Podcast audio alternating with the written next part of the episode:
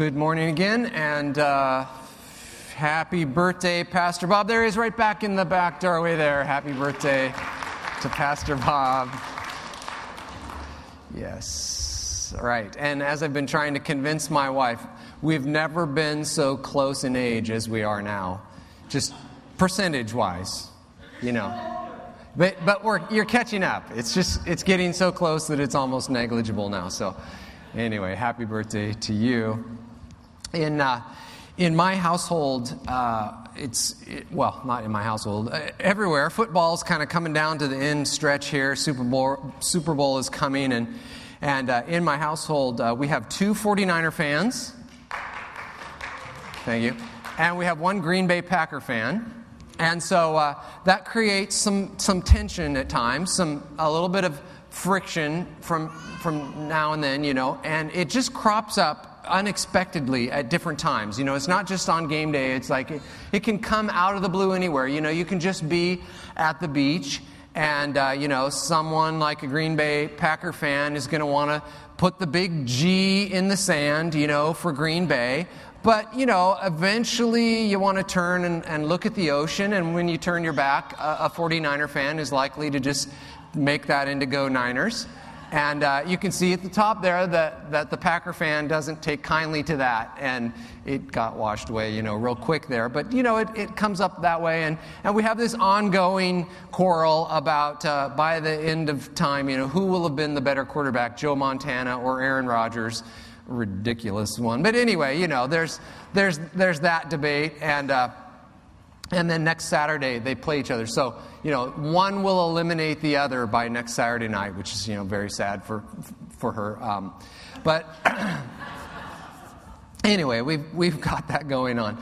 We want to talk about uh, quarrels this weekend, and in the broadest possible meaning. A quarrel, of course, is, is when we're kind of verbally contentious, we're, we're kind of got an different ideas or a, a different um, decision that we want to make, you know, go different directions, something we're, we're quarreling about verbally in a way that has the potential to strain our relationship, and that's a quarrel. And, and uh, I want to think about those all of them, you know, the broadest possible sense, from things that really don't matter very much to really important, fundamental things about the maybe the very core of one of your relationships that's very threatening and all the, the serious stuff. Now, those are pretty different animals, you know, football to, to you know, will your relationship survive or something serious, but, but uh, they do have something in common. When we think about being in different places from, from someone else in, in attitude or thought, we have a tendency to think of those as win lose kind of situations, something that we want to win.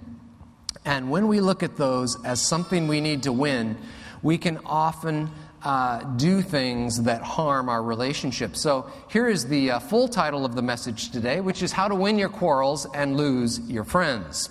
How to Win Your Quarrels and Lose your friends because when we go after winning them, we often damage that relationship. Uh, about 10 days ago, um, I went into Pastor Bob's office because I had been told I'd been telling him for a while that I I might uh, teach on John the Baptist this week and about his life. And then I saw these proverbs, and I thought, no, I think we'll I think we'll look at this instead. And I went in to tell him that uh, the title would be How to Win Your Quarrels and Lose Your Friends. And his response was, Bill, that's an utter waste of time. We already know how to do that. Right?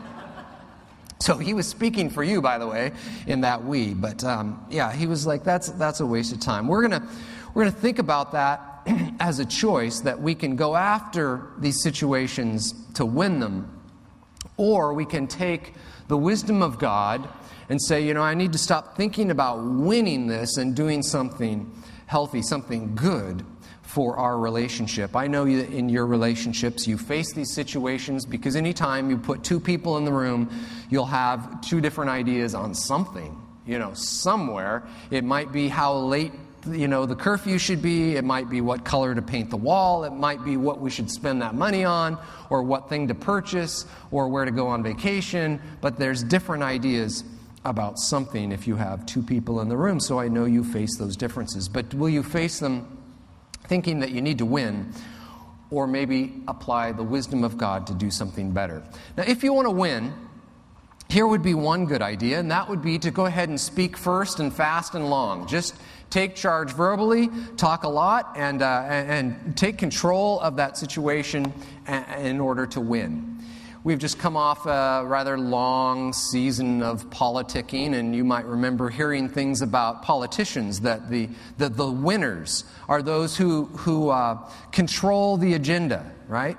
that they frame their message in such a way and the discussion about their ideas, they control even the way they're discussed so that it comes out the way they want, right? That's what we hear about politicians who win. In business, we hear that. Uh, Businesses like to create a positive image, and they do that by talking at us a lot. They just keep talking at us about their brand so that we recognize it, and then hopefully we'll have loyalty to that brand. I was watching TV this week, and an advertisement came on, and I had that reaction. Maybe you've had that kind of reaction before.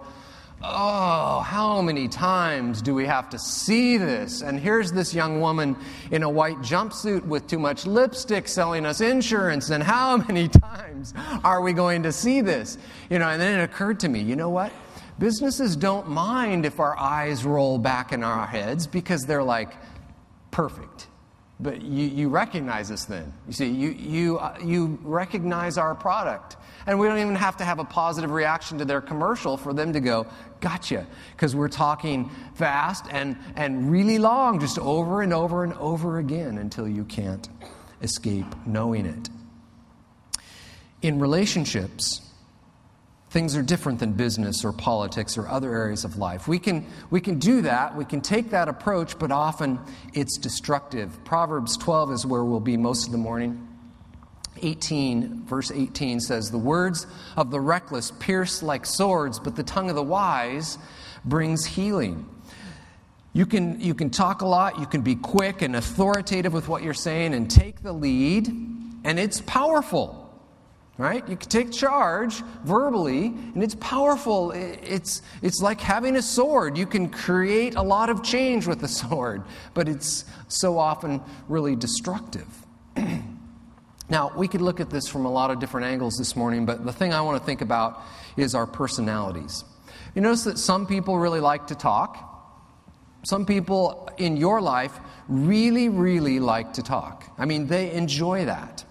If I, uh, if I said, uh, think next week, don't, don't, eh, don't please, no names, but uh, not really, just in your head. If I said, think about your small group or your grow group next week, and when you meet, who are the two people who are most likely to talk the most? You would be like, got it. In fact, last night I could see, you know, there were some students, you know, they all looked at one girl, and, you know, so don't do that. Don't look at anyone right now. But you would just know immediately who that would most likely be. Some people like to talk. On the other hand, some people are more comfortable not talking. Think of your family. If you're going to have all your family and you, and you sat down together and I said, Who is it that's most likely to say the least during that meal? You would know that too.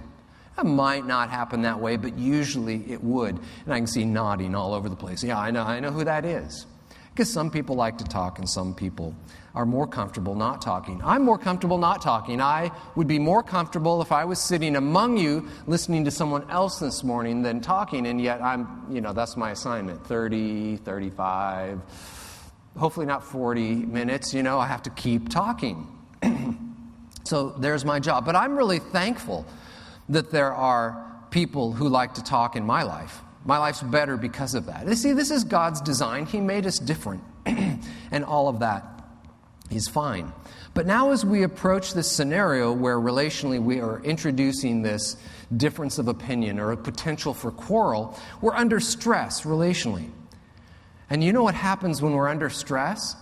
Our natural tendencies get exaggerated, right? What do talkers do when they're under stress? Almost always, they talk even more, right? And, and people who are more comfortable not talking under stress talk even less, right? See, I mean, if you all started looking angry right now and, you know, like you're ready to leave, I'd finish really quick. I shouldn't tell you that, but, you know, I'd want to talk even less. And, but that's how we are under stress. Now, in a quarrel, here's a suggestion something that might help. If you're after that, that healing approach to relationships, that helpful approach, godly approach, you might think about trying to reverse roles a little bit if you're facing something difficult. That healing communication with a, with a flip flop. So, for example, example, talkers need some limits when you're quarreling.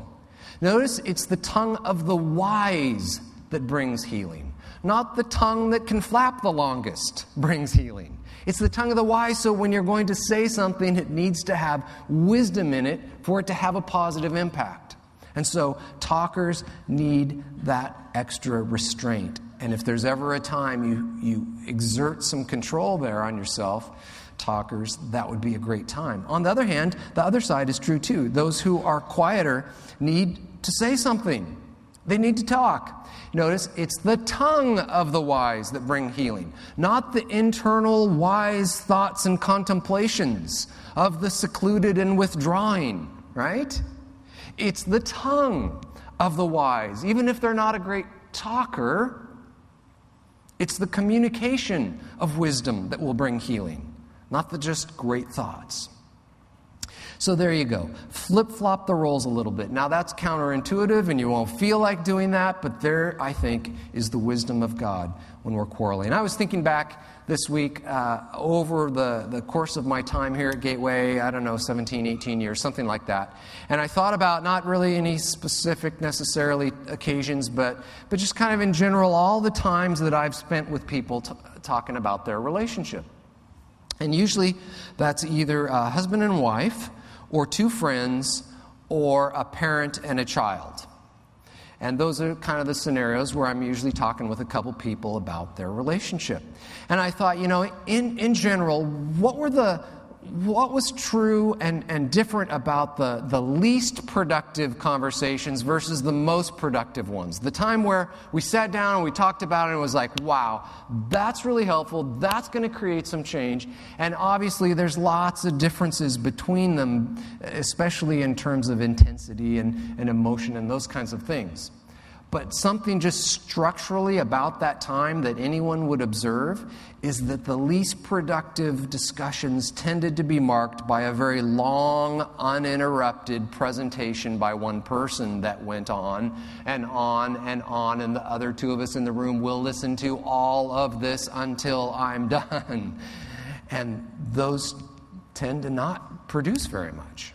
On the other hand, the, the most productive ones tended to be much shorter pieces of information, far more conversational. Questions were asked and things were learned, and there was this sense of progress.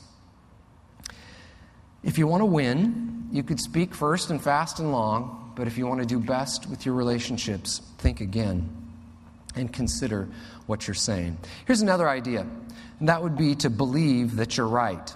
I mean, you want to if you're, if you're going to quarrel, you want to be sure that you're right. You should, you should really believe that.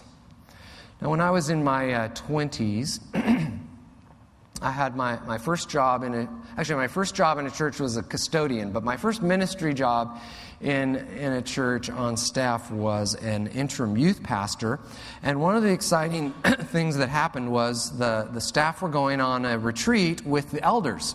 And I was really excited about this. I'd kind of grown up with these uh, individuals and really respected them and grew up in a university town, so everyone is extremely bright, um, extremely intelligent, and these are PhDs and professors and other people because everyone worked at the university and uh, really, really smart people. And g- going away with them for this spiritual leadership retreat, and um, was looking forward to it. And we got there, and one person would share, and, and it's very easy to listen to that individual, respect them, and go, wow, that's a really smart person. As they open the scripture, here's what they think. And then the next person would share, and it's really easy, that, that's good. And then and the next person, and the next person. And yet, I have to tell you, by the end of the weekend, it was really discouraging.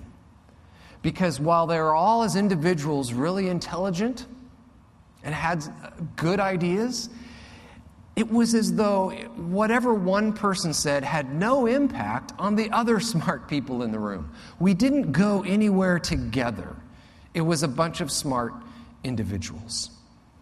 Now, Proverbs 12:15 says, "The way of fools seems right to them, but the wise listen to advice."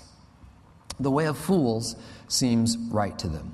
Now, you're, you're in a relationship and there is a, a, difference of opinion there and you're thinking differently about something and there's a potential quarrel there and you and you look at that situation and inside you're like i think i'm right. I, I, I feel right. I think i'm right. Now i'm not saying and i don't think the proverb is saying that you're a fool to think you're right. What the proverb is saying and what I'm saying is so what? you think you're right. So what? Everyone thinks they're right. It just, in and of itself, feeling like you're right inside just doesn't amount to anything. to anything. Fools think they're right. Take, for example, the, the, a, a rebel. Someone who says, you know, I, I'm rejecting all kinds of things goodness and decency and godliness. I don't like structure. I don't like organized church. I don't like organized government. I don't like, you know, I'm, I'm, I'm going to be the rebel and I'm always going to be outside the box and I'm always going to be, you say go that way, I'm going to go this way. You understand what the rebel inside, while he's rejecting right, inside, he feels right in doing so. Again, he might be rejecting a sense of moral good, right? But inside, he feels like this is the right thing to do, to be a rebel. Everyone thinks they're right. So what? That's not enough. That doesn't get us anywhere. It takes more than that. It takes more than that. Now, there's an added complication in a quarrel. The greater the stress on us and the, uh, the, the, greater the difficulty we have in discerning what's right, discerning what's real, and discerning what's true. Stress creates strong emotion for us, and that raises questions. Here we are in the midst of a quarrel, and I'm listening to someone, and that's raising questions for me. Questions like, Why are you so angry?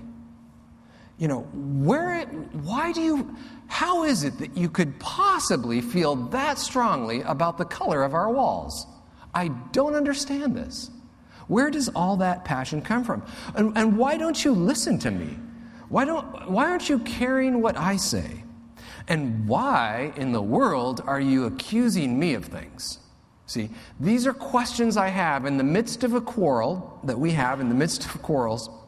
And and our minds do not tolerate uncertainty very well. In fact, not at all.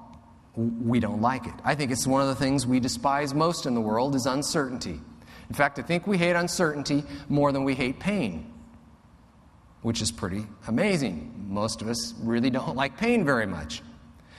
So we fill in the blanks. We would prefer to fill in the blanks with something negative rather than continue to live with uncertainty. As I'm in the midst of this quarrel and it's, it's begging all these questions in my mind about you or about us, I'd rather just come to a conclusion than be uncertain about it.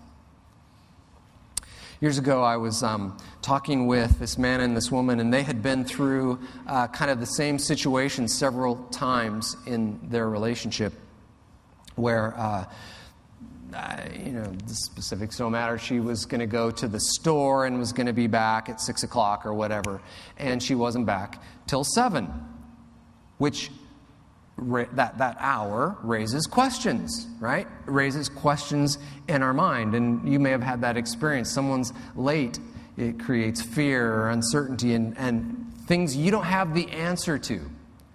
But our minds would rather stick to an answer and find an answer and even sometimes believe that, right? Rather than live with the uncertainty. And so he filled in that hour, attaching to, to her the most immoral and illegal activities he really could dream up and say, This is what she's doing, which she wasn't. And she wasn't always making the best choices during that time. That was true and that had to be worked through. But you see how we're, we're, we may not always do that in as dramatic a way as, as this man did, but I think we're, we're given to that.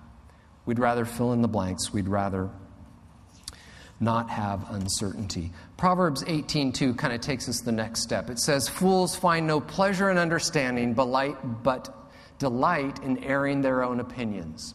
Now, when you look at that verse, it'd be really tempting to go, "Oh, I, I see the problem." It, it, it's like that first verse.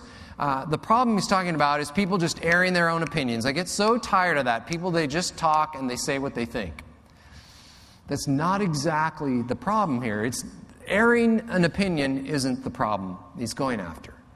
It's not valuing understanding that's the problem. Airing your opinion when you don't really care about actually understanding the situation. Now, understanding is a really strong, rich, theological, deep concept in the Proverbs. It's not that, uh, remember high school math and you're sitting there and you're being given equation after equation and you're not sure you get it, and then all of a sudden you're like, oh, I think I understand how this might work, but you're not completely sure yet, but you have that kind of little bit of aha. That's not what this is. Understanding means there's this kind of rich recipe of all these things that have gone into it. For, for example, it might involve some really careful thought really thinking things through. It would involve the insight from God, God's wisdom. God's word is now impacting my understanding, it's transforming it. Listening to others, advice and thoughts and ideas from others. Obviously, we're in a relational context, so that's vital. It's having a, a, faith grid to put over your circumstances and your experiences, not just your, your fears, your emotions, or your humanity, but a faith grid in what God says about my circumstances. These things feed into something dependable, what Proverbs calls understanding. Understanding. That's the problem. The fool isn't valuing understanding. Now, if I could change one thing in the world, this might be it. You know, short of the big one, you know, one day every knee will bow and every tongue confess that Jesus is Lord. Uh, that, that, would, that, would, that will definitely change the world. but, but short of that, you know, something simple and practical, I think this might be it. If we could if we could, as people, have our, our great goal to be understanding, gaining understanding, if it could become more important to us than making a decision. You know, sometimes making the decision is just like this huge force driving us. We've got to decide, or we have a difference of opinion. We have to have one opinion, or, or you know, whatever it is that's just, it's, it's like this pressure. But if we could value understanding more than making a decision, or more than getting what I need, or fixing our problem, or relieving the tension I feel, like I just don't want us to have a quarrel, if I could value understanding as Proverbs talks about it, you see, it would absolutely revolutionize friendships and families and marriages and relationships between countries. Who knows? It could even change Congress, right? I don't know, that's asking a lot. But it's God. Understanding would change so much. Now, if you want to win, you should believe you're right. But if you want the best for your relationships, I would say make understanding your biggest goal. That's what we're after. And then here's the, the third and the last thing we'll think about, and that's don't take no guff. Now, I wrote this down uh, about 10 days ago, and I was just kind of gathering information, put a scripture here and a few thoughts here, and I kind of put this down as a heading, thinking, well, now, of course, I won't use that in a sermon, because you can't say that in a sermon. I do know it ain't good English, so, you know, I wouldn't that's one reason. And then the second thing is guff. You can't use the word guff in a sermon, can you? I wanted to go back through the years and look. Has anyone ever used that? I'm like, you can't do that. And then I'm sitting in here last week, and Pastor Ken used the word shaboom. you see what I'm thinking? I'm like, hey, we're good. Yeah, like anything goes at that point. Once you give me shaboom, who knows what I'm going to come up with. So, anyway, there it is. You know, to be insulted, to be hassled, to be picked on like I'm picking on Pastor Ken, to, to be opposed, it doesn't feel like winning, right? And so here we are in this setting and we're thinking differently and something's coming at us and, and it doesn't feel like winning. And we tell ourselves, you know, I don't have to take that. I know what age I live in. I watch the news. I know what country I live in. Just now hold on a minute here. I do not have to take this. I'm an American, right? I know I have rights. I don't have to take this insult, right? Uh, uh, you know, this is just not right, and I don't have to put up with it. And while we enjoy fabulous freedoms, and I do not mean to diminish those at all, I do think it makes us pretty soft. Our tolerance for criticism and critique and insult is extremely low. Proverbs 12, 16 says, Fools show their annoyance at once. Oh, just really fast. That's it, I'm annoyed. But the prudent overlook an insult. The prudent, those who are wise, those who are going to do the, the most helpful thing overlook an insult. Now, it's pretty easy to be annoyed. One of the most likely times to feel insulted, of course, is in a quarrel. Because, right, you're, you're thinking different and you're pushing back and forth. It, it's going to happen there as frequently as anywhere else, probably. And one of the easiest times to feel annoyed is in a quarrel. And you put those together, and being annoyed at an insult in the midst of the quarrel is just like the easiest thing you could ever do. I mean, you just don't even have to try. It's like falling off the roof. Gravity takes over and does all the work for you. I'm just like insulted, I'm annoyed, that's it you know, you don't even have to try. But the prudent overlook it anyway. Now, what happens when we get stuck on the insult? I think at least a couple things can happen. One is uh, you insult me, and I think, I think it's not true. You know what? I know that that is not true. What you're saying about me, that's not true. So, since you said it, but I know it's not true, that leads me to, to another conclusion. And that is, you are not seeing this situation very clearly. You are obviously not the person who can grasp what's going on very clearly. Therefore, I can obviously write off what you're saying and I'm done. Right? You said that about me. I know it's not true. Therefore, you know, how could you possibly know what color the wall should be? or something important. Or I might think, eh, maybe true, maybe not. But either way, you're mean. Once again, that's just mean. I don't want to take that. Uh, and again, so I'm turning you off. Now I'm less likely to listen. I'm less likely to value you. I'm less likely to value your ideas. I'm less likely to seek understanding understanding that God's word is recommended to us. And I'm confirmed in my own thinking, and we're back to the last point. You know what? Turns out I'm right. See, this just shows that I'm right because what you're saying about me, whew, glad I'm right. It feels good to be right. Now, consider some of the things that can be happening there usually we, we have a really quick reactionary kind of view and it's not very it's not that deep understanding thing but several things can happen. And one of the ones that i think happens the most often and that w- never really enters our mind is that we're just misreading the emotion. We're taking it too personal. It, i see it over and over and over again. But we're insulted See, one of the things we need to keep in mind is people who are experiencing fear or anger or loneliness, they offend other people pretty easily, right?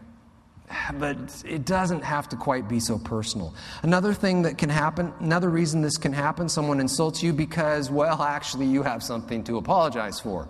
You're ta- you're, it's a wounded person that's insulting you, and you're the one who wounded them. And that's a possibility.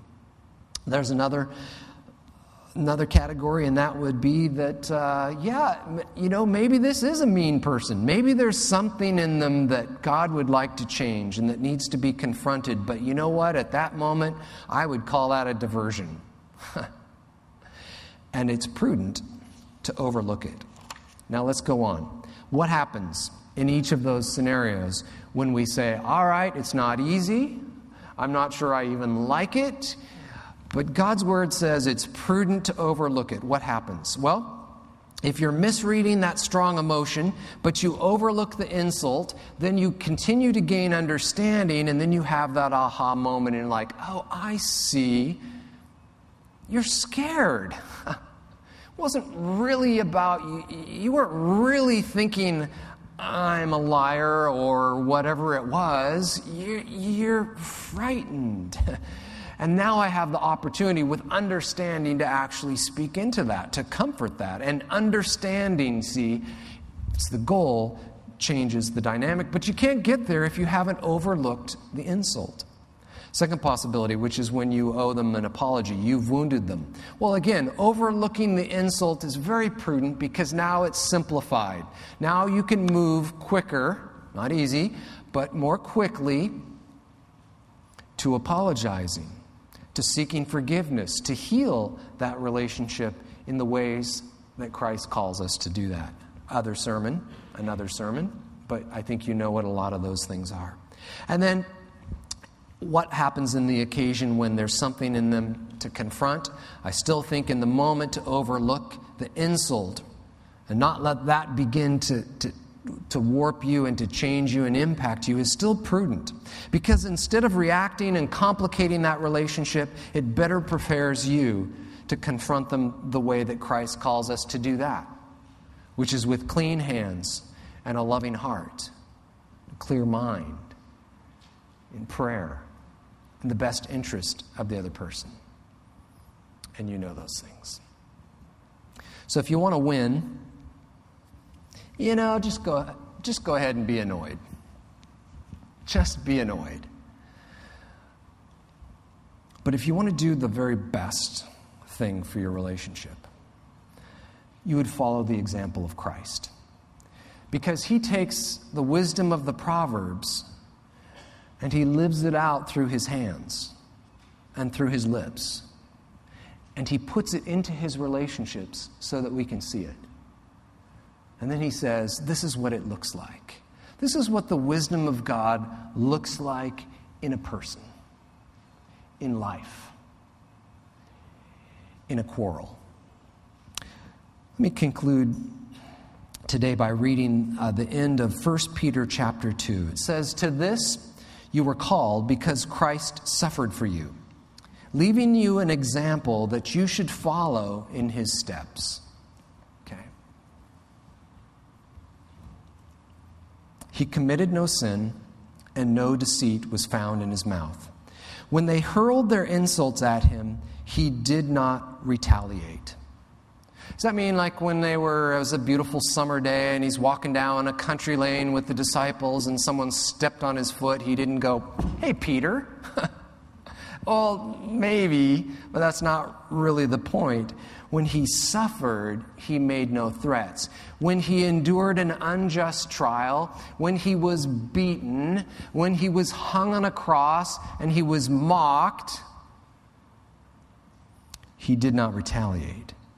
When he suffered, he made no threats. Instead, he entrusted himself to him who judges justly.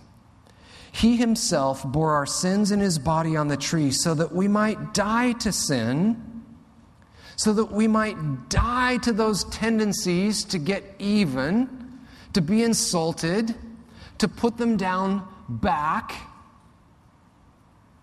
that we might die to that and live for righteousness. Lost my place.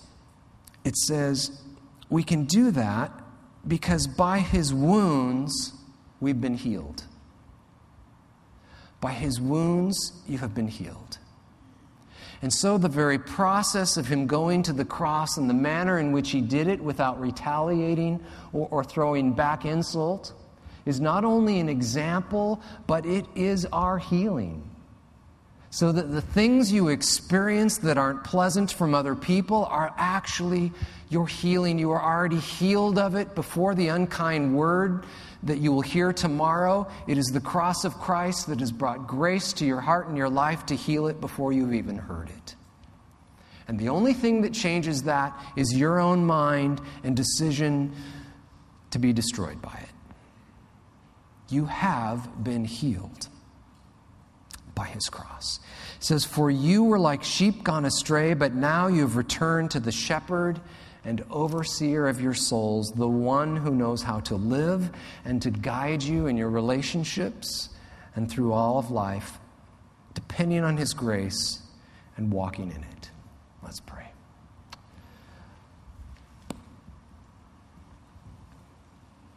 Father, thank you. We, uh, we really stand amazed at your wisdom and we, we just crave that it would change the world in which we live. And Father, I think about um, just how many people in this room, and then you multiply that by how many relationships we have, and then by how many quarrels that might represent, uh, all across the spectrum, from things that were minor and, and have been healed just by us giving them to you in this time of worship and study, and all the way to things that are lifelong and deep and challenging quarrels and, and everything in between, Father. I just pray that you would take these, that we would allow you to work within them, that your wisdom would take root in our hearts and minds, that we could face them as you would have us face them. Transform them, Father, by your grace. And we understand it is your cross, Lord Jesus, that will be the power for all these things. Father, I pray that uh, each one here, with whatever burden they carry in this topic, that because of the cross today they would leave with peace, that you would be the, the, the shepherd, the caretaker of their soul in all these things, so that we can sing great words and mean them and experience them and taste them that it's well with our soul. Thank you for the chance to do that today because of your goodness, Father.